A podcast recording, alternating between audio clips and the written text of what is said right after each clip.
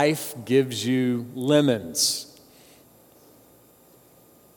Yeah, make lemonade, right? You're supposed to make lemonade when life gives you lemons, right? The whole idea is that when you have a, a bad situation, you're just supposed to make the best of it. You know, whatever it is, just, just make the best of it. But a bad situation will get even worse if you forget to put the sugar inside of the lemonade that you're making, right? Okay, just be sure you use the sugar. Now, I don't know about you, but I'm, I'm not a big lemonade guy, you know, so I, I wish the phrase was different, you know. I'm, I'm voting that we change it, you know. Why can't it be when life gives you lemons, you know, you make lemon meringue pie, you know, or, or lemon cream cheese bars or, or lemon cheesecake, you know. I mean, those are, those are much better options for me, uh, things to think through. We've heard when life gives you lemons, make lemonade. We've also heard some other stuff, right? There's some other phrases out there. Uh, things like, you know what, you just got to go with the flow. Things like, you know, when, when all's said and done, you know, you just got to play with the cards that you're dealt, you know. Well, everything will work out in the end. Well, well everything happens for a reason. Every cloud, you know, it's, it's got a silver lining. And then, of course, the all important stop thinking, let things happen, and just be the ball. That's definitely the philosophies of life, right? But a catchy slogan, is, is that really what you're looking for? I mean, the hard moments of life, is a, is a catchy slogan what we long for? When we wake up in the panic of a nightmare, do we really just want a glass of lemonade to calm us down? when we're sitting at our desk at work or at school, when we're sitting in the emergency room, when we're standing at a service at a graveside cemetery? Do we really want just, well, you know, everything happens for a reason? See, our souls were, were created with a longing for something more than just catchy slogans on bumper stickers just catchy memes on social media, just catchy phrases on a cross stitch throw pillow. See, our souls were created for more. And what is this more? Well, let's see if we can find out. Romans chapter 8, verse 28. The Apostle Paul is writing to some folks in ancient Rome, and he says this And we know that God causes all things to work together for good to those who love God, to those who are called according to his purpose. Now, somebody might immediately say, wait a minute, that's, that's just the Christian way of saying everything happens for a reason. Okay, fair enough. It does sound like that at first glance, but it's not. It's completely and totally different. So let's unpack this just a little bit. Paul writes, and we know that God. When it comes to the lemons in life, you need to know God. You don't need to know about God, you need to know God. And what God do you need to know? You need to know the God of the Bible, the God who is known as the Lord of hosts, the God of Israel, Yahweh Jehovah. You need to know the, the God who was the God of historical men like Abraham and Isaac and Jacob. The God who was and is the God of historical women like Esther and Mary and Lydia. The God who is the God of the prophet Isaiah, who lived about 2,700 years ago. And God made sure that the prophet Isaiah wrote the following words down so that we would hear them and, and see them and know them. Isaiah 41, verse 4 Who has performed and accomplished it, calling forth the generations from the beginning? I, the Lord, am the first, and with the last, I am He. Consider the, the greatest leaders that have ever lived kings, queens, presidents, generals, scientists, teachers, CEOs, athletes, entertainers, fathers, mothers, preachers, and anybody you can think of. The greatest leaders that have ever lived accomplished significant things that are still impacting the world today. But the greatest leaders that ever lived, not a one of them could say casually at a dinner party, you know, I called forth the first generation of people who ever lived on the planet. They can't say that. And there's no leader of all the greatest leaders that can say, you know, when it comes to creation, when it comes to humanity, I was the first on the scene and I'll be the last on the scene. They can't say that. Why? Because every great leader that has ever lived, every great leader that will ever live, has two things as part of their life they have a date that they were born, and they have a date that they will die. And so, when it comes to our souls finding satisfaction, when the suffering of life comes, when the difficulty of life comes, when the shame and the hurt and the pain of life comes, we cannot find in our souls ultimate satisfaction in human beings. It's not possible. If our souls are going to be satisfied, we have to know God. We have to know the one true God. J.I. Packer says this Knowing God is the most practical project anyone can engage in. Knowing about God is crucially important for living our lives. Disregard the study of God, and you sentence yourself to stumble and blunder through this life blindfolded, as it were, with no sense of direction and no understanding of what surrounds you. Ever been there? Ever Ever been struggling with a sense of direction?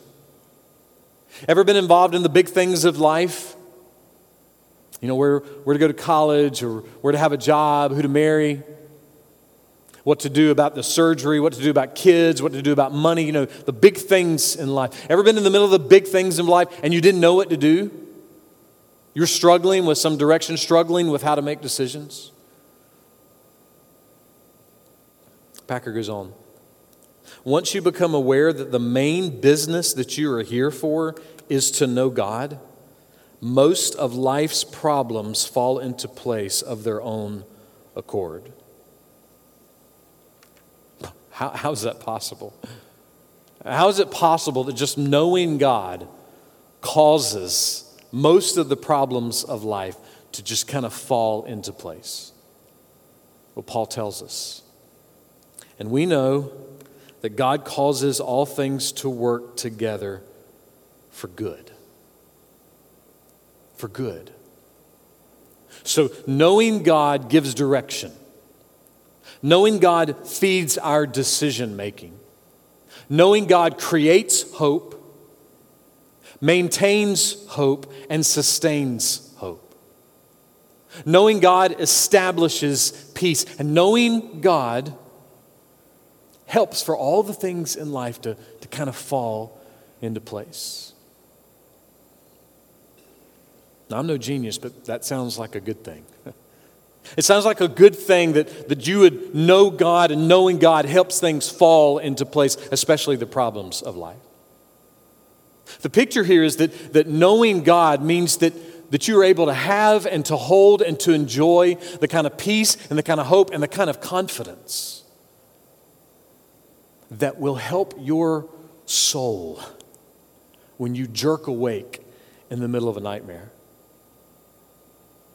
To know God means to, to have and to hold and to enjoy the kind of peace and the kind of hope and the kind of confidence that will calm your mind when some jerk cuts you off in traffic and wrecks your car.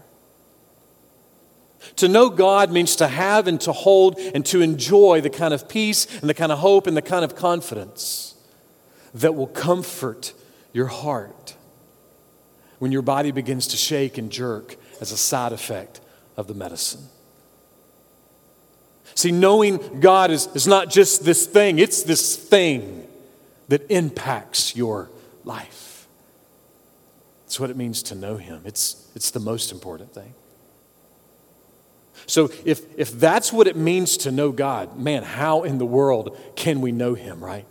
If there's that much good in knowing God, how can we get to know Him? Well, there's only one way.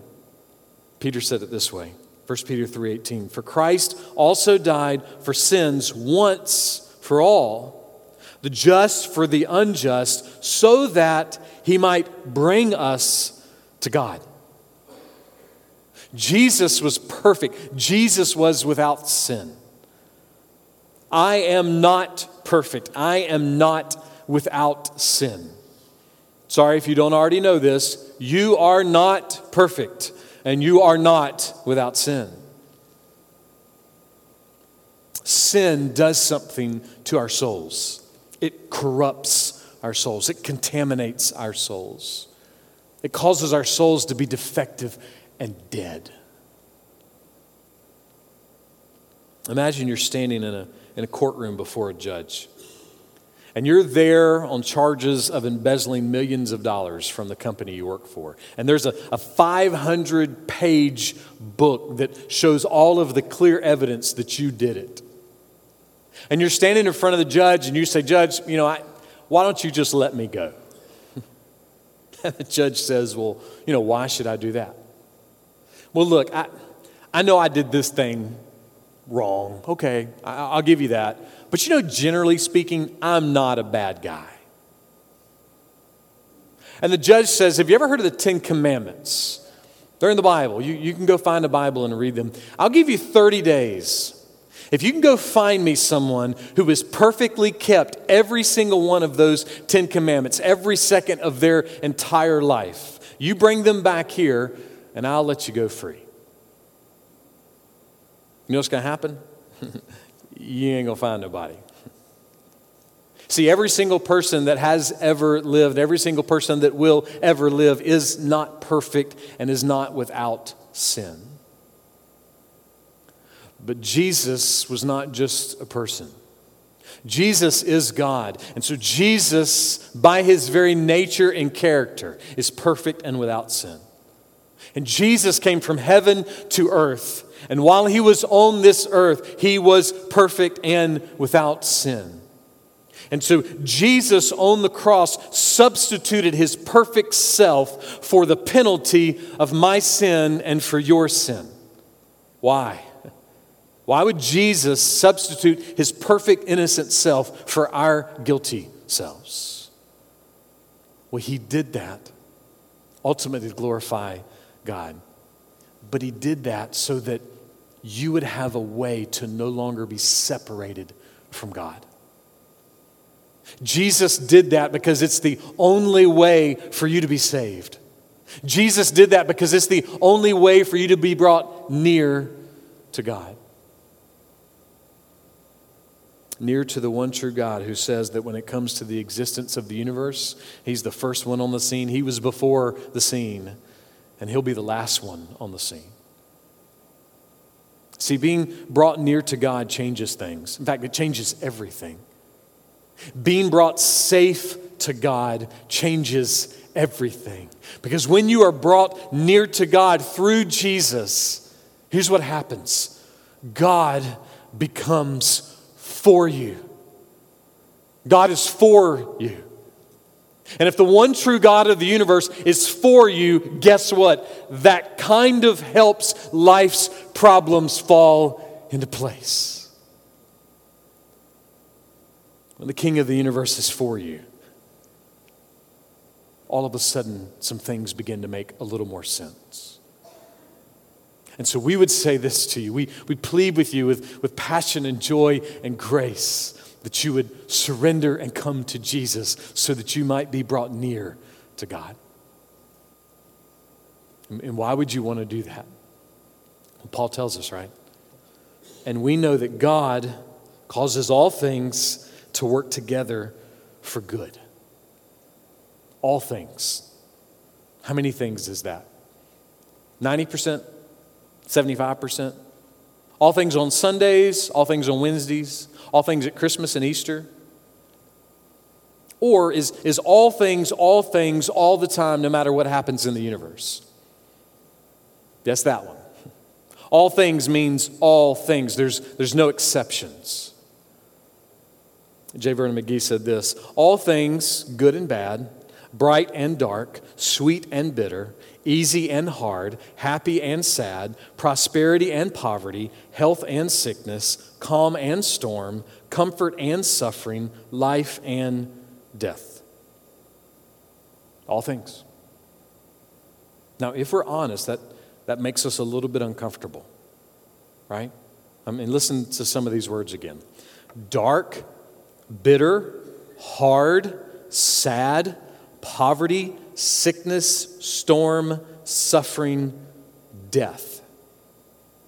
And Paul is saying those words are connected to God, and not just that, those words are connected to God, and he says that they're good. This math is not working, right?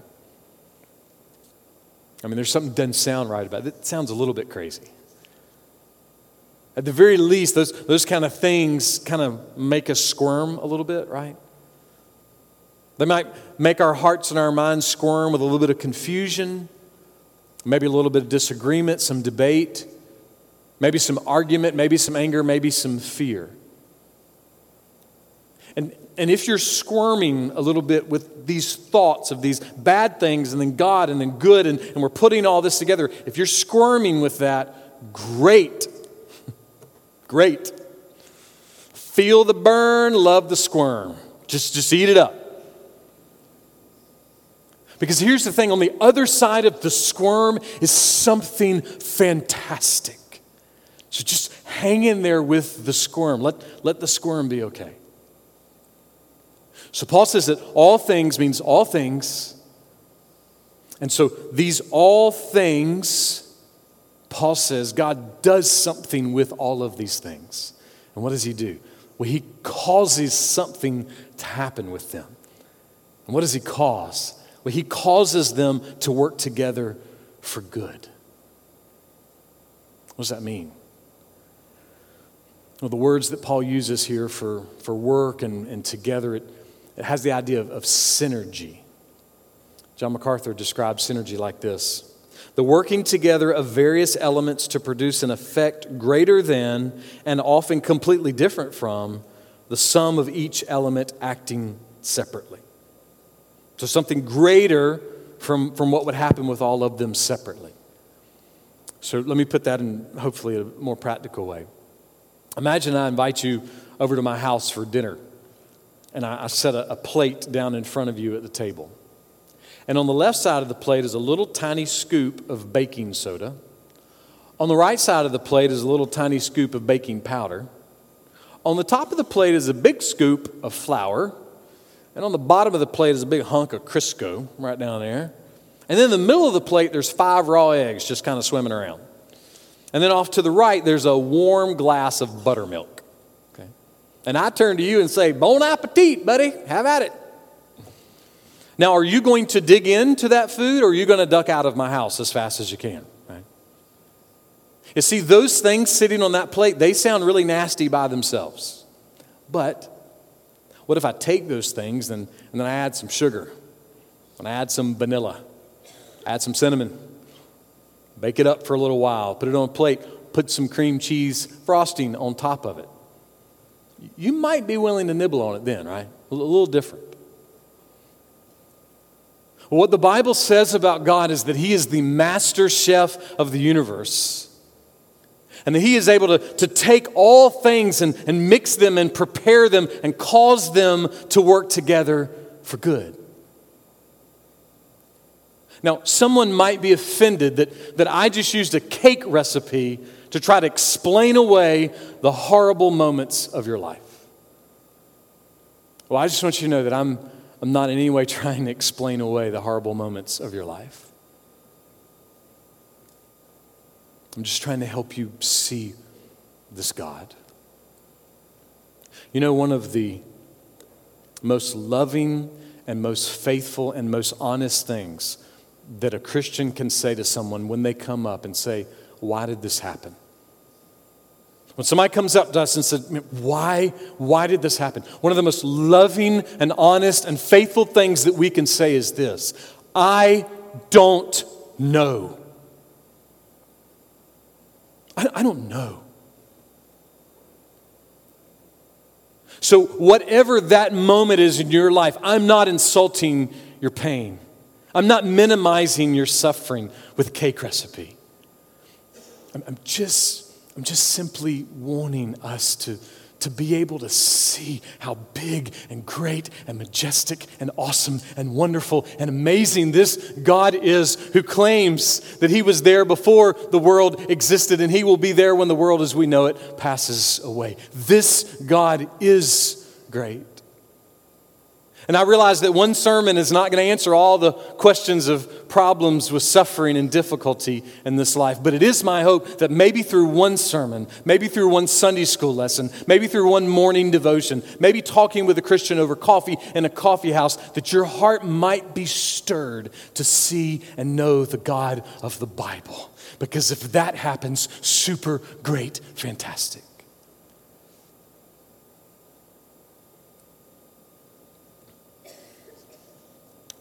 Plus, man, I'm just, I'm simple. You know, the cake recipe is just like, eh, that's just how my mind works, you know? Food and simplicity, that's, that's how I need things to work.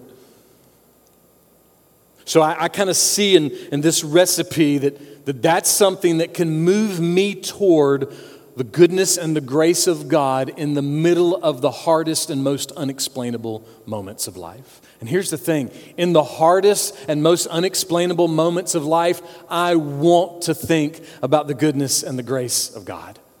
And I need it. And everything about that cake recipe is completely and totally true.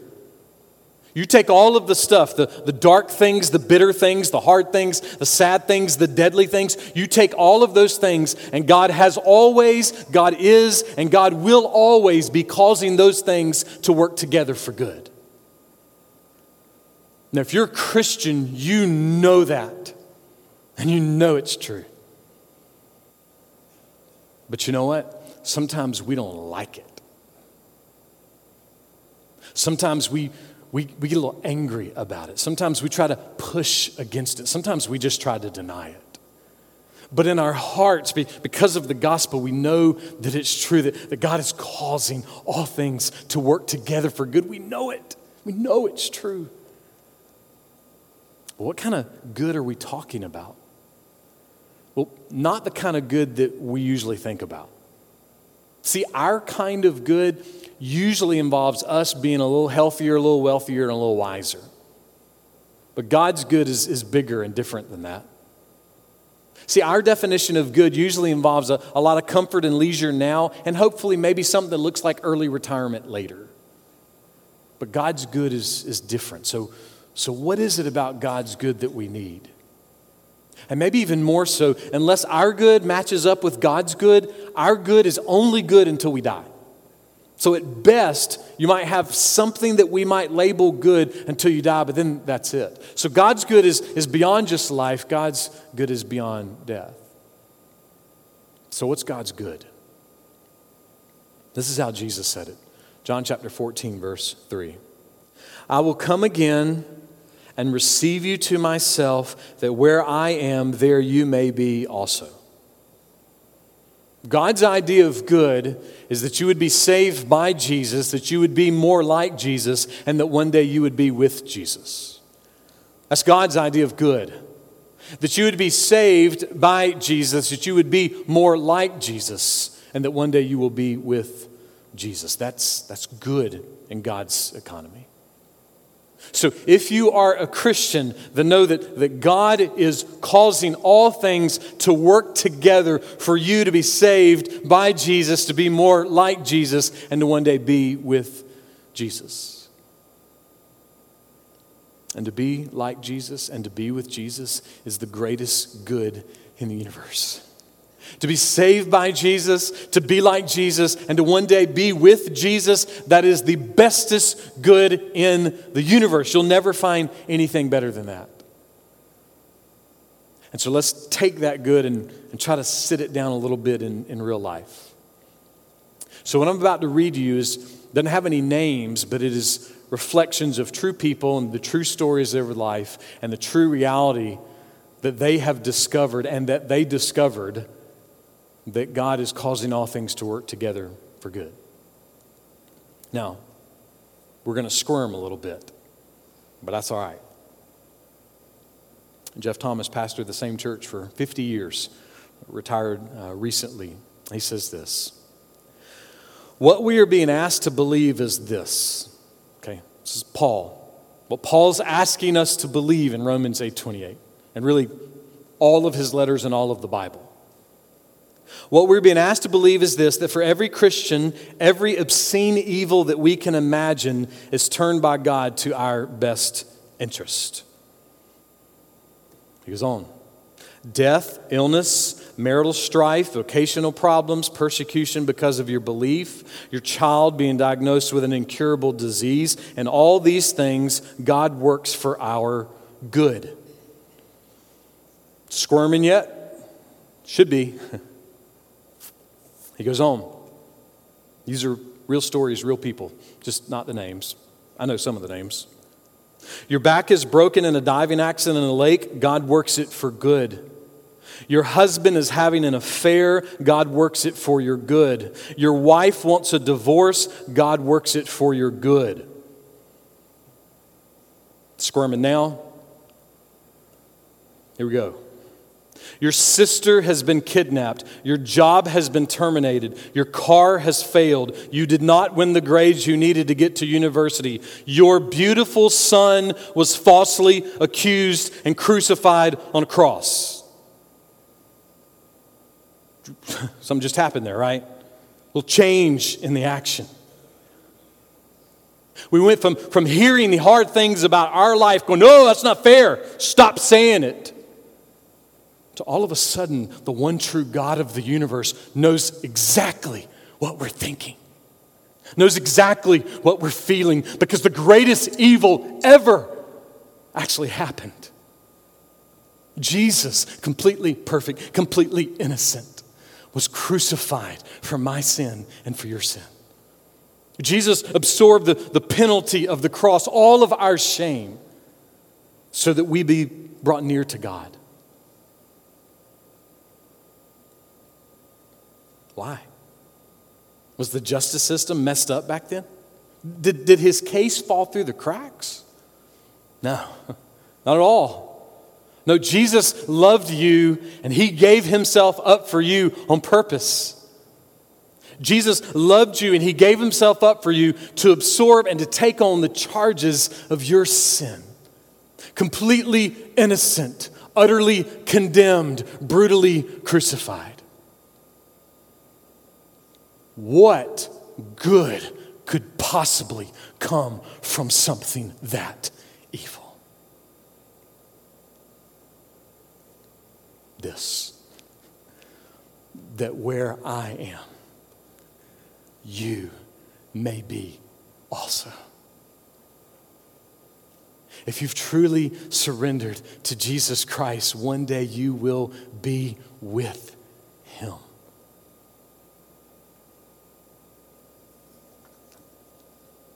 That's the most ultimate good you could possibly have. It's the greatest good that you could possibly have. You will not find anything gooder. That's it. It's all right there. Ray Ortlund said this either all things work together for our good or nothing makes sense. Guess what? Nothing will still make sense, all right? We'll still have plenty of moments where we will sit there in that moment and we'll go, This doesn't make sense. What's, what's going on here? But if you are a Christian, there is one thing that will make sense. That there's one thing that will make sense in that moment. And, and this is what it is. If you're a Christian, this is what will make sense. You are a Christian. That's what will make sense. You are in Christ. You have been saved. You've been rescued. You've been redeemed. You once were lost, but now you're found. And no power of hell, and no scheme of suffering, and no evil woman, and no evil man, and no evil regime, and no evil plan can ever snatch you from God's hand. That will always make sense to someone who is in Christ. Will your suffering feel good? No. Will your pain feel good? No. Should the church start hanging banners out front? Evil is good. No. No.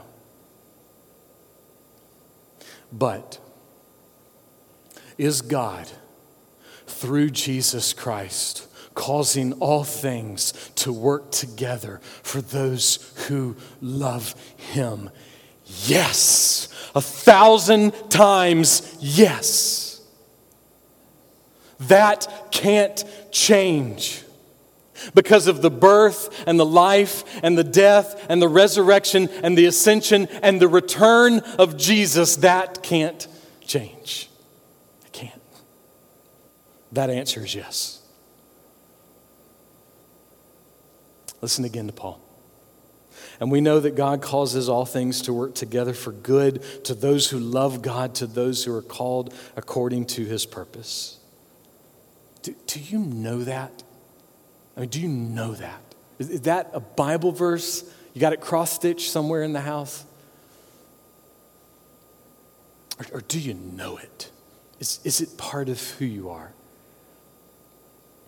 James Denney was a Scottish minister, died in 1917. He said this God is ever with us and will not abandon us at last. Do you know that? Do, do you know that? Do you know that you are in Christ? If so, then you have the greatest good that you could ever have in your life. And that greatest good is always working for you. And what is that greatest good? That greatest good is that God will not abandon you at last. Because of Jesus, God will not abandon you at last. Now I lay me down to sleep with that.